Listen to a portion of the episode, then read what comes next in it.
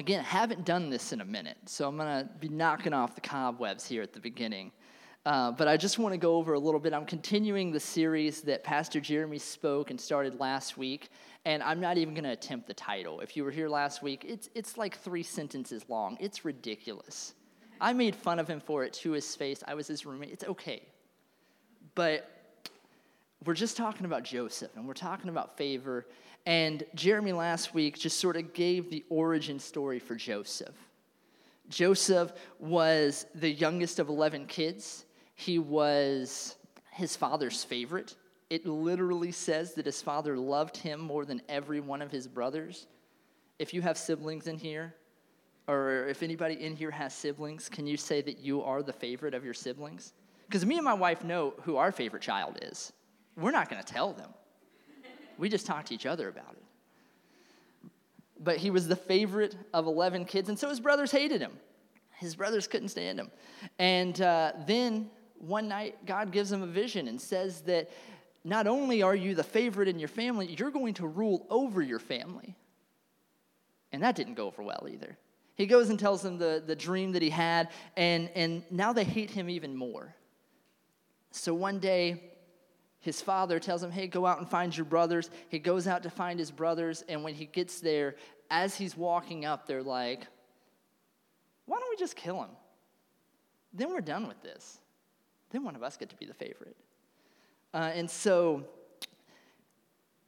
they hatch this plan. They go to try to kill him. Well, instead, some things happen, and uh, he ends up getting sold to uh, some Ishmaelite traders.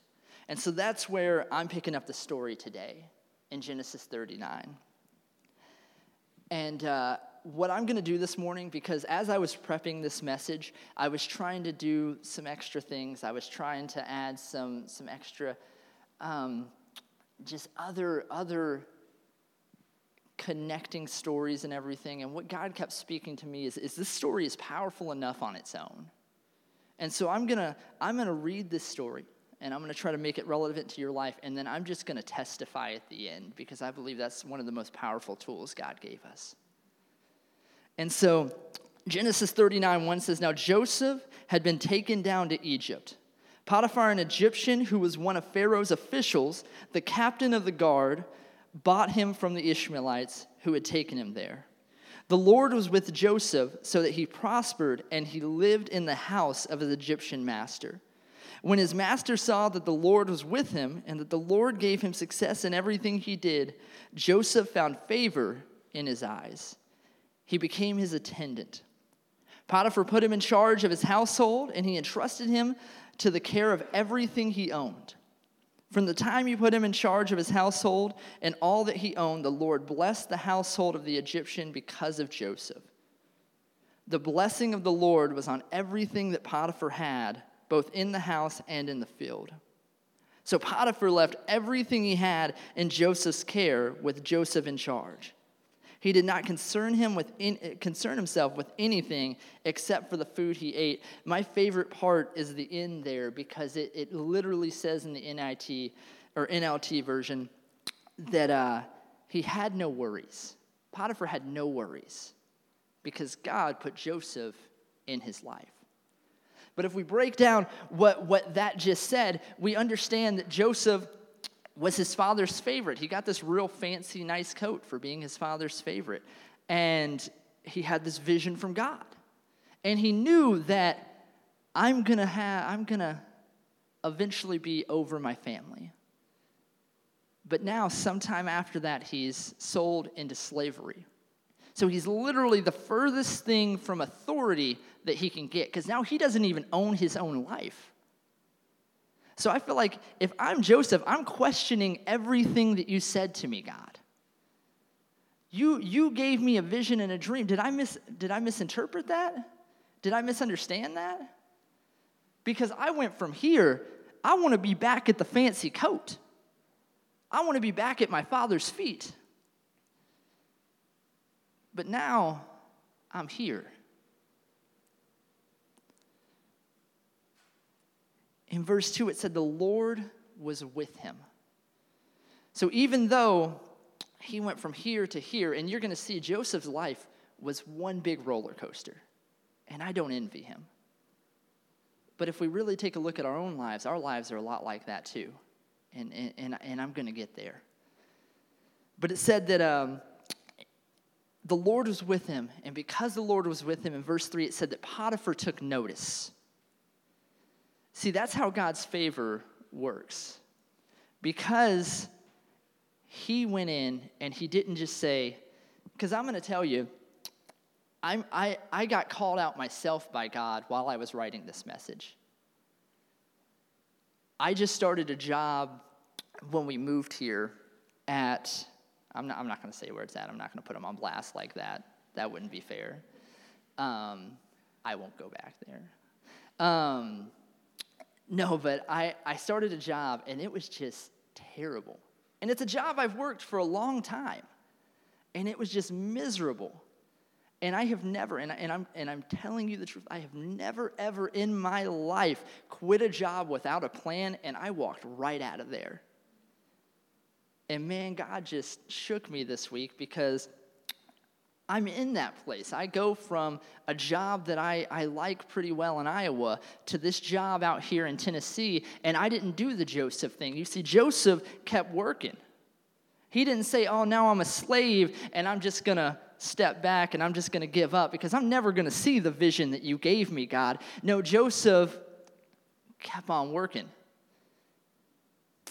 I'm not as good as Joseph. I walked right up out of that place.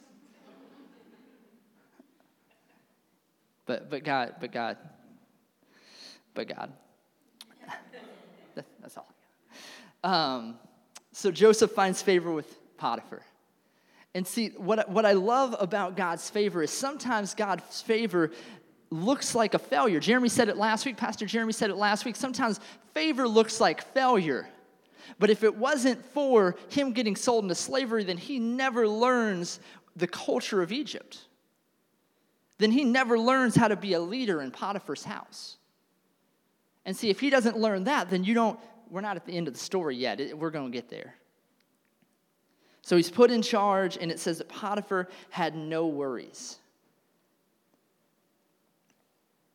No matter where you are in your life right now, no matter what stage you're at, if you are serving the Master, then you are divinely put there.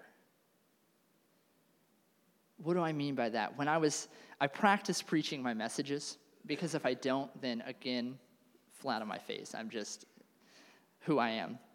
And so, as I'm practicing preaching this, I'm just speaking, and I haven't even written anything down yet. I'm just, I'm just preaching the, the, the Bible because the Bible. And so I'm just preaching the Bible, and, and I said this I said, as Joseph served the master, he gained the favor. As we serve the master, as we serve God, as we give our lives and we put ourselves and consecrate ourselves to God, He gives us favor to reach the vision. But we have to open ourselves up to that. We can't say, God, I want the favor and I want the vision, but I really don't want to do anything different in my life. I want the favor and I want the vision, but I really, uh, you know, spending, spending 20 minutes in prayer seems like a long time.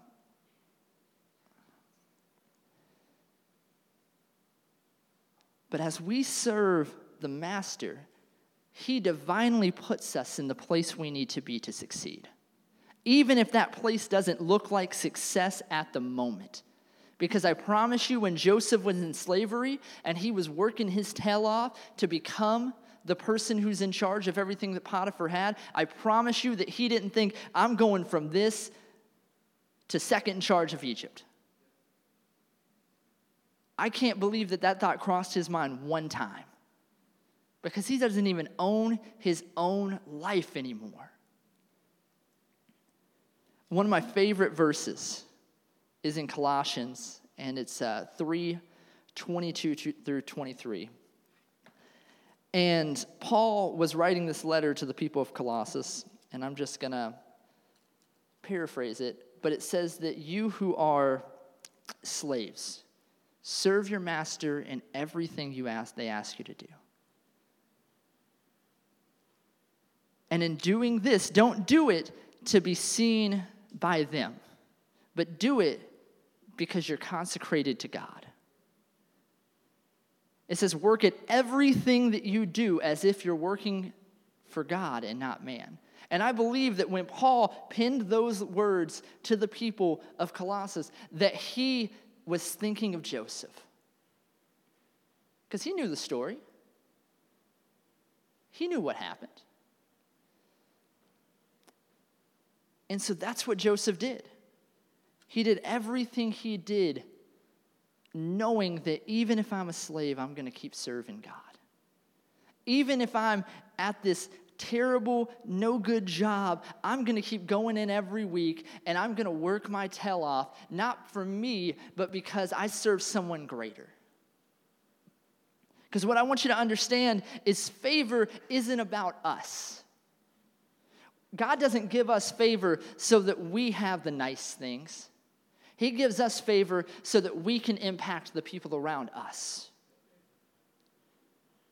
You see, I missed an opportunity at that job that I started at because I had the opportunity to be better than the people that were around me. And I don't mean that in a prideful way. I mean that in a, uh, in a humble way where I could go in and work hard and know that the people around me would see something different because every other job that I've had, I've gone into and I've worked my tail off, and people say, you know what? There's something a little bit different about you. Literally in Iowa, one of my last days, somebody came to me and was like, why don't you cuss?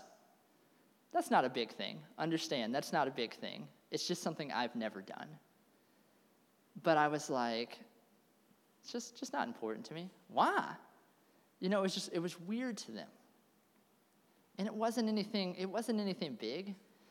And through that, I was just, I didn't share God because of that, but I just loved them because of that.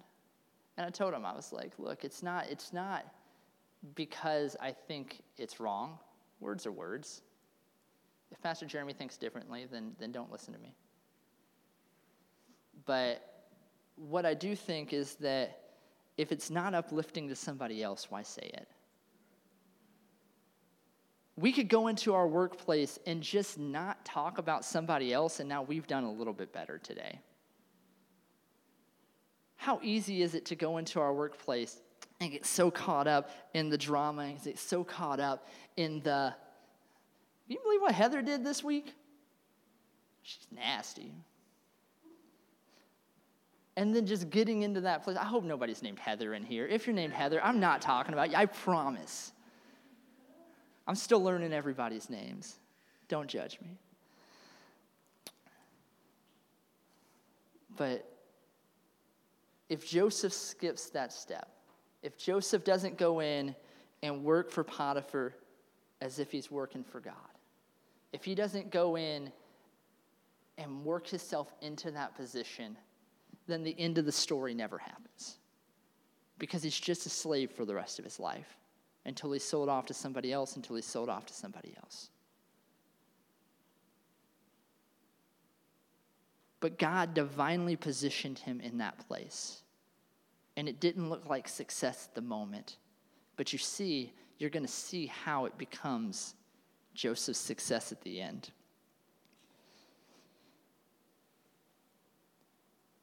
Here's the thing God, God and the people around you,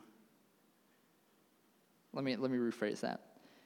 God is not the only person that sees when you have favor on your life. And this is what happened to Joseph. Joseph continues on with his life day by day. And in verse 7, it said that after a while, his master's wife took notice and said, Come to bed with me. But he refused. With me in charge, he told her, My master does not concern himself with anything in the house. Everything he owns, he has entrusted to my care. No one is greater in this house than I am. My master has withheld nothing from me except you, because you are his wife. How then could I do such a wicked thing and sin against God? See, God, God is not the only one that takes notice when we're actually working. There are people who take notice and they want to knock you down. See, Potiphar's wife said, Yeah, there is something a little different about Joseph. And so she goes after him. And we at that moment get to make a choice. Because how easy would it be for Joseph to say, You know what? I don't actually own anything, I'm a slave. This doesn't sound so bad. But he doesn't. Because in those moments, you have to remember how you got to where you got. He worked his way up not because of his own, the things that he did for himself. He worked his way up because he was working for God. He was consecrated himself to God. And so he said, I'm not, I'm not going to sleep with you because Potiphar gave me this position. And I'm not going to sin against him or God. So, what ends up happening is Joseph goes along, keeps doing his thing day by day, and one day he walks into the house and there's no other servants around. And Potiphar goes for him and grabs him by the cloak basically says, You're, you're going to come to bed with me. And he said, Uh uh-uh. uh. And he took off. But when he took off, she grabbed his cloak. So she's holding it when he leaves. So she goes along and uh, starts yelling Hey, this, this Hebrew slave that you brought into our house, he's come to make fools of us. He tried to sleep with me. So now she's changed the story. Because again, when, when you start to succeed, people want to knock you down. People want to take the legs out from under you. And so the servants believe her. And then her husband gets home and she tells Potiphar, hey, look, same story. This Hebrew slave, Joseph, he tried to sleep with me. And so Joseph gets thrown in prison. And here's the roller coaster life of uh, roller coaster life of Joseph is that he went from his father's favorite and the fancy coat and everything. He had the vision of what he was going to do at the end. He saw that he was going to be above everything, and then he gets sold into slavery. But then, because God had favor on his life, now he's the head of the house of Potiphar. And now he's in prison. So you gotta, you gotta believe that after the second time, I know I would be like, all right, that's just not to happen. I definitely misunderstood you, God. There's no way that I'm ever to, because I just went from not owning my own life to not even having freedom myself. When I was reading this last night, and I've probably read Genesis 39 through 41 30 times this week, just in preparation. I mean, just over and over again, get in the car, turn on my Bible app, start turning it on and last night, as I'm just reading through it one more time, something stuck out to me when he gets thrown in prison. And it says in verse 20, Genesis 39, verse 20, that Joseph's master took him and put him in prison. And this is the part that I've always missed every single time, 30 times read through, the 31st time I catch it. The place where the king's prisoners were confined.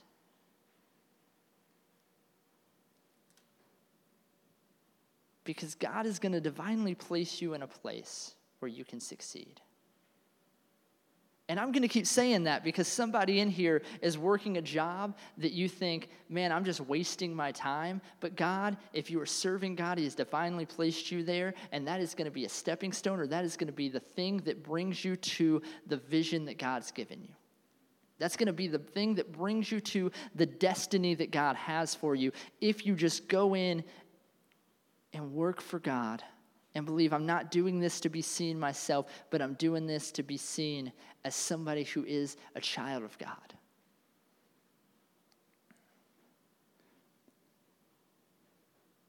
He's in prison, and again it says the Lord had favor on him. And so, because the Lord had favor on him, he gets put in charge of the other prisoners. It says The Lord was with him, and showed him kindness and granted him favor in the eyes of the prison warden. So the warden put Joseph in charge of all of those held in the prison, and he was made responsible for all that was done there. The warden paid no attention to anything under Joseph's care because the Lord was with Joseph and gave him success in whatever he did. And again, in the NLT version, literally just says the warden had no worries anymore. You see, it doesn't matter what position we're in, if we are serving God and we are working with all of our heart, then we get to make the people's lives around us a little easier. And that softens their heart a little bit to see us in a different light. That opens up the door for us to be able to share God. That opens up the door for us to be able to say, hey, why don't you come to Pioneer Church? That opens up the door for them to come in, have a life changing experience, and then change somebody else's life in the city of Memphis, in the state of Mississippi, in the surrounding area. But it all starts with you and what you do and what you choose. Because every day we get to make that choice. We get to choose am I going to go to work and I'm just going to sort of fall into place and just sort of do what everybody else does? Or am I going to go in and say, I'm, you know what, I'm done with the, the monotony?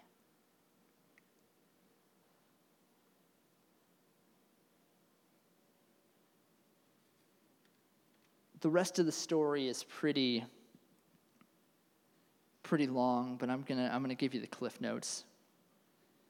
While he's in prison, he meets the Pharaoh's cupbearer and he meets the Pharaoh's baker, and they both have a dream. And he interprets those dreams. And after interpreting those dreams, he said to the cupbearer that you're going to go free. Please remember me when you go free.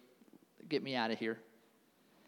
And so he goes free, and it says that the cupbearer, cupbearer just about immediately forgot about Joseph. So, two years later, he's in prison, and the Pharaoh has a dream. And the cupbearer finally remembers hey, guy Joseph, he's in, uh, he's in jail. He told me about my dream. You should go talk to him. And so they bring Joseph out. And, and, and here's my favorite part uh, uh, of, of that story in chapter 41 is that it says that they brought Joseph out. They had to cut his hair and shave him because he was in charge of all the prisoners, but he still didn't have freedom. So he had authority, but still no freedom. He got a little bit closer to the throne, but he still didn't have freedom. So he's getting a little bit closer to his vision. And so he interprets Pharaoh's dream and uh, Pharaoh finds out that there's going to be a famine, seven year famine. And Joseph immediately shouts out a game plan hey, this is what's going to happen. You're going to need to put somebody in charge, put that person in charge of all the food, have them store all this food for this much time so that during the seven years we all still have food. Joseph didn't come out and say, Put me in charge. He said, You need to find somebody wise, put them in charge. That's what I love about Joseph. It was never about him. Not one thing that he did was about him. He went out to find his brothers because he did it for his father. He worked for Potiphar because that's just what he was supposed to do.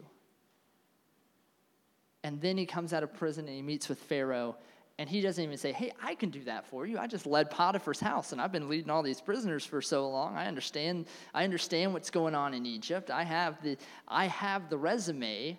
No, he just said, You need to find somebody. And the Pharaoh immediately looked at his people and said, Is there anyone wiser than this man in the country of Egypt? Is there anyone wiser than, than Joseph who has the favor of God like Joseph does. And he makes him the second in charge. That there is nobody higher than him except for Pharaoh, and that's only by the throne and the title.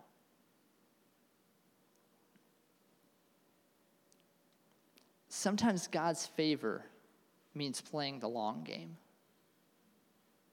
It didn't happen immediately. God gave him a vision a long time ago and he spent time as a servant, and he spent time as, as leader of a prison, and then he was made second in charge. And even then, he doesn't see the actual vision of his brothers bowing down to him until way later, in the middle of the famine. God's going to give you a vision. God's going to show you this thing that you're going to do with your life. And maybe it doesn't happen right away.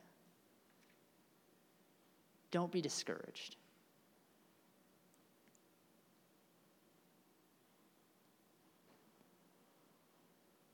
God's given me and my wife a lot of visions to do a lot of different things. And there's some that we've tried to do outside of His timing, unprepared, unready, just ran head on at it. And we failed. We learned, but we failed.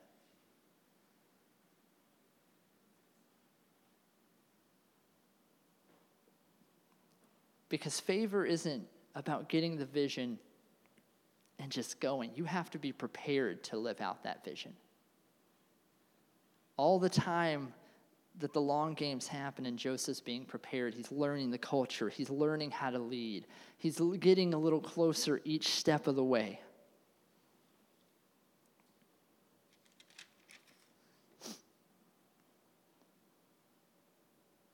What I love about Joseph is that even at the end of the story, when his brothers are bowing down to him. He had all of the authority to say, you know, you tried to kill me, I'm going to kill you. He had all the authority to say, you know what, you want food, go home and starve. I'm a little bit of a petty guy. I, it'd be hard for me not to be like, dude, you tried to throw me in a bucket for me to die. I don't think that I want to give you food. But Joseph goes on and says, No, what, what you intended to harm me with, God intended to save many people. Because favor isn't about you, favor is about the people around you. Favors for the Potiphars and the prison wardens and the Pharaohs. Favors for your brothers and sisters that did you wrong favors for the boss that you just don't like, favors for the hard times in your marriage when you're struggling day by day.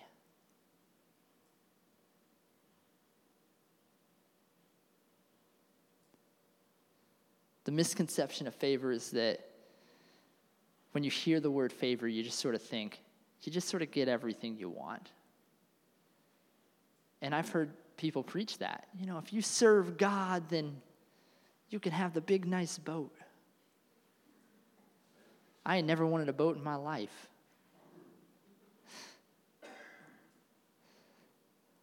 If you serve God, you can have the big, nice three-story house and the and the fancy car and the that's not what serving God looks like. James said it. James said you serve God, you're going to face trials of many kinds.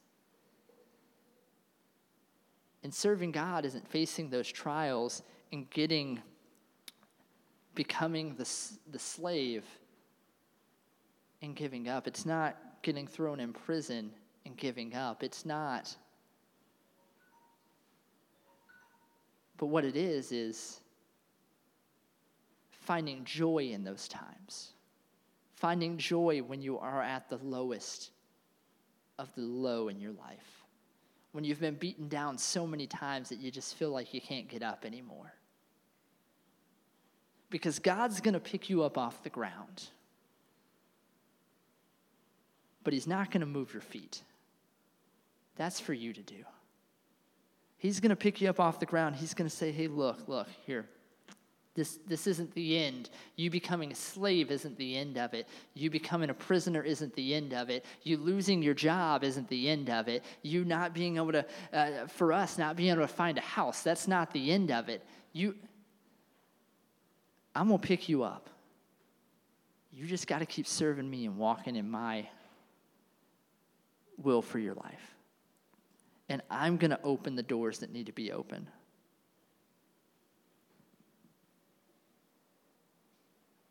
During campfire nights, God spoke this to me, and uh, I wrote it down. It's, uh, he said, God, uh, I wrote down, God will give you things that you don't deserve while not giving you things that, th- that you think you deserve. God will give you things that you don't deserve while not giving you the things that you think you deserve. Favor isn't what we want, but favor is what's going to get us closer to God's vision.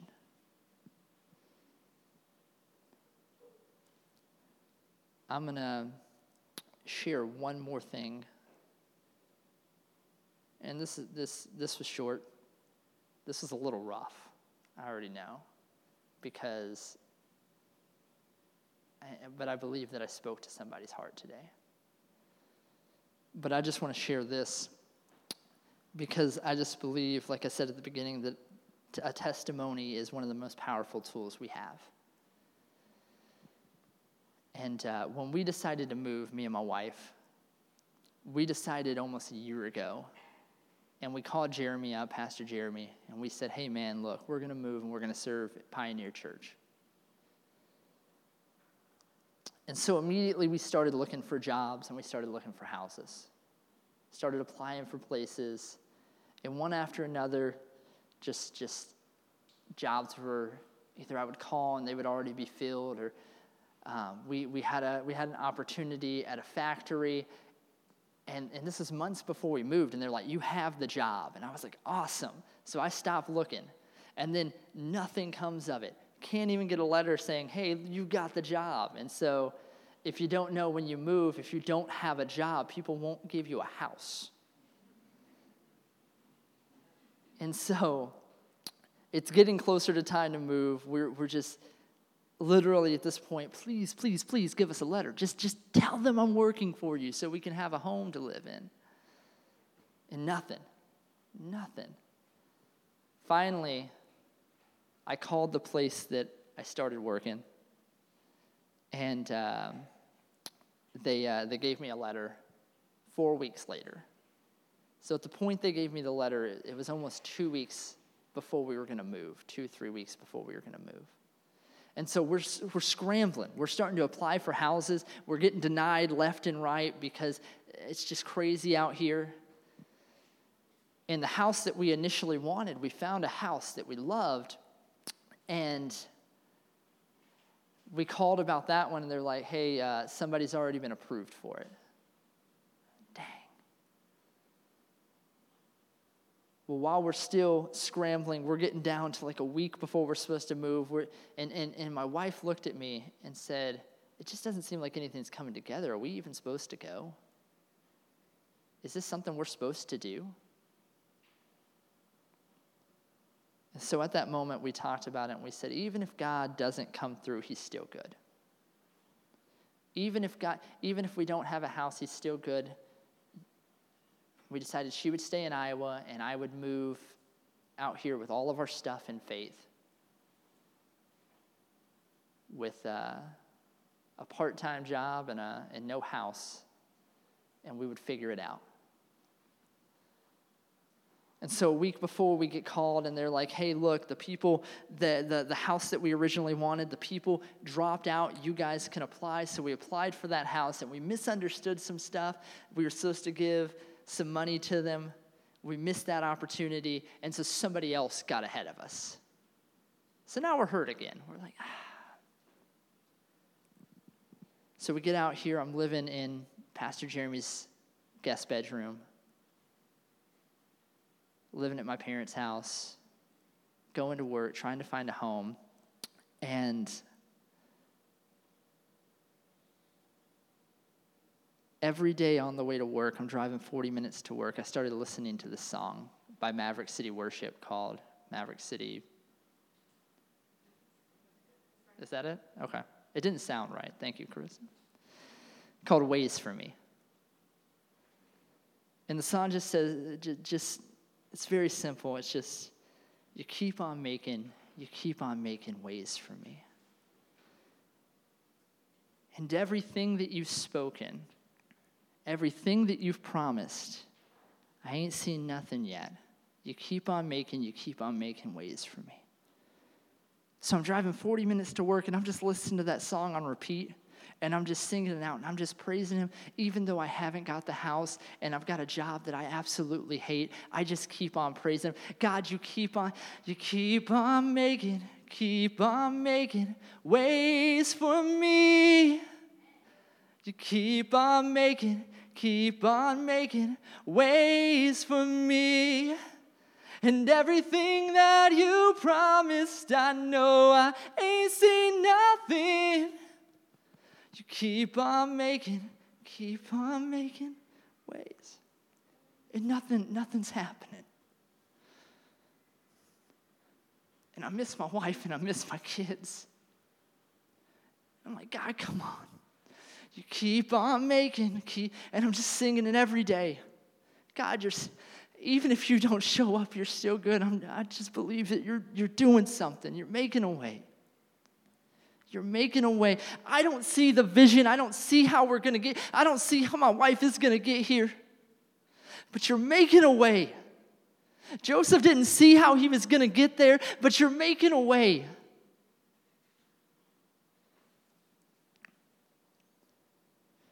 I went and looked at another house by the same realty company. And I, t- I called my wife and I was like, I, I like this one. It's not as good a neighborhood. Probably not really as much room for our kids to run around with this as we would like, but I like it. So I called the realty company. I said, hey, look, what, what about this property? Can we just transfer our application over? And they're like, oh, that, that property, uh, it, it, somebody's approved and they're going to move in this week. God. But, but, the second people dropped out for that first property, and we're going to process your application today. Because if we can learn to praise Him before the miracle, before the blessing, He's making a way always. He never stops seeing where you're at in your life. It doesn't matter where you're working. It doesn't matter. I'm not going to say it doesn't matter. It, it, even if your life is falling apart and you look around, you say, God, where are you at? I am literally lower than I've ever been in my life. Where are you at, God? He's making a way out of no way. We don't see the road. We don't see how we get there, but He is making a way. And that's why during worship today, I'm crying because my wife is here. We haven't been able to go to church for the last year because in Iowa, people don't have, like, childcare and stuff's not open up. We got baby twins. We're not trying to do church with baby twins. Can I get an amen?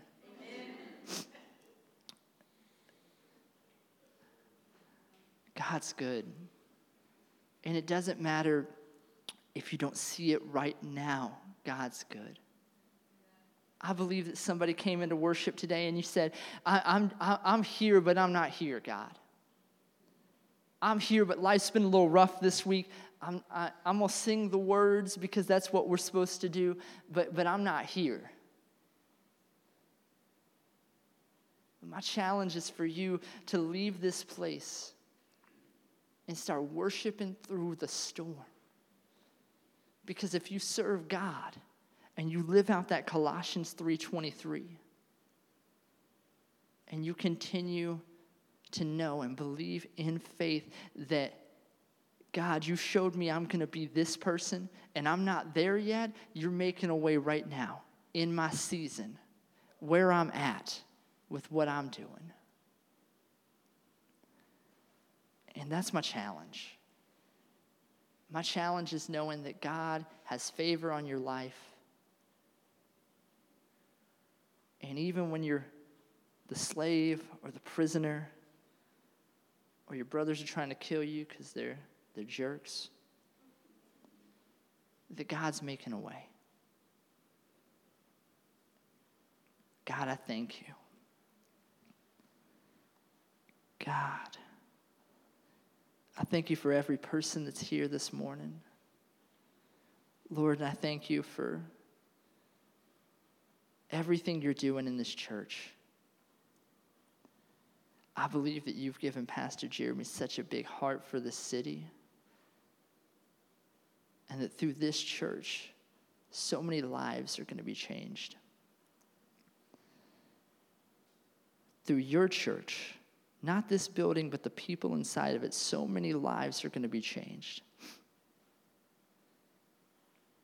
And so I pray that as we leave this place today, I pray that as we talk and as we meet and we linger here and we conversate, that we have uplifting, iron sharpening iron conversations, God.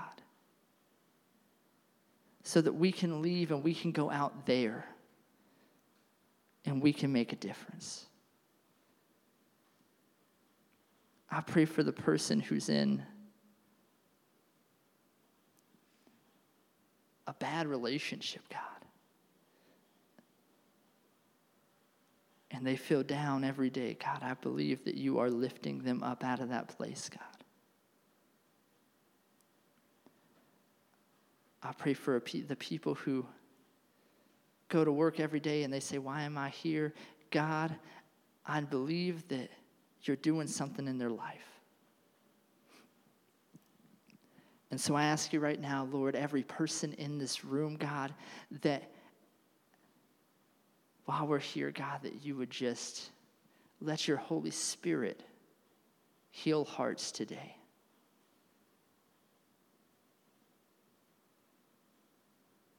Help us to leave here encouraged and ready to live out Colossians 3:23. To live out a life like Joseph lived. And God, we give you all the honor and all the praise because there's nobody greater than you, God, because you keep on making ways. In Jesus' name, amen. Um, I, I just, I just want to thank you all, guys. Thank you for being here. Thank you for taking time on a Sunday when you could be sleeping in and coming and hanging out here and spend time in the presence of God. I just want to, if there's anybody here who's never been here before, ask you, there's, there's some connection cards out in the back on the table. Fill one out before you leave. We'd love to connect with you. We'd love to communicate with you. We'd love to get to know you a little more. And we'd invite you to come back next week. I'm excited we got uh, Cody's going to be speaking next week, and we're just so excited to hear the word that God put on his heart. And uh, I just want to encourage you to have a great week. Amen. Amen. Amen. Love you guys. Thank you so much. Thank you for listening to the Pioneer Church podcast. Let's go one step further Subscribe and share this podcast with family and friends and see how this word changes their life. At Pioneer, we believe in journeying together. If you want to support this ministry, go to pioneerchurch.com/give to continue to help us to reach people for Jesus. Thank you again for listening and God bless you.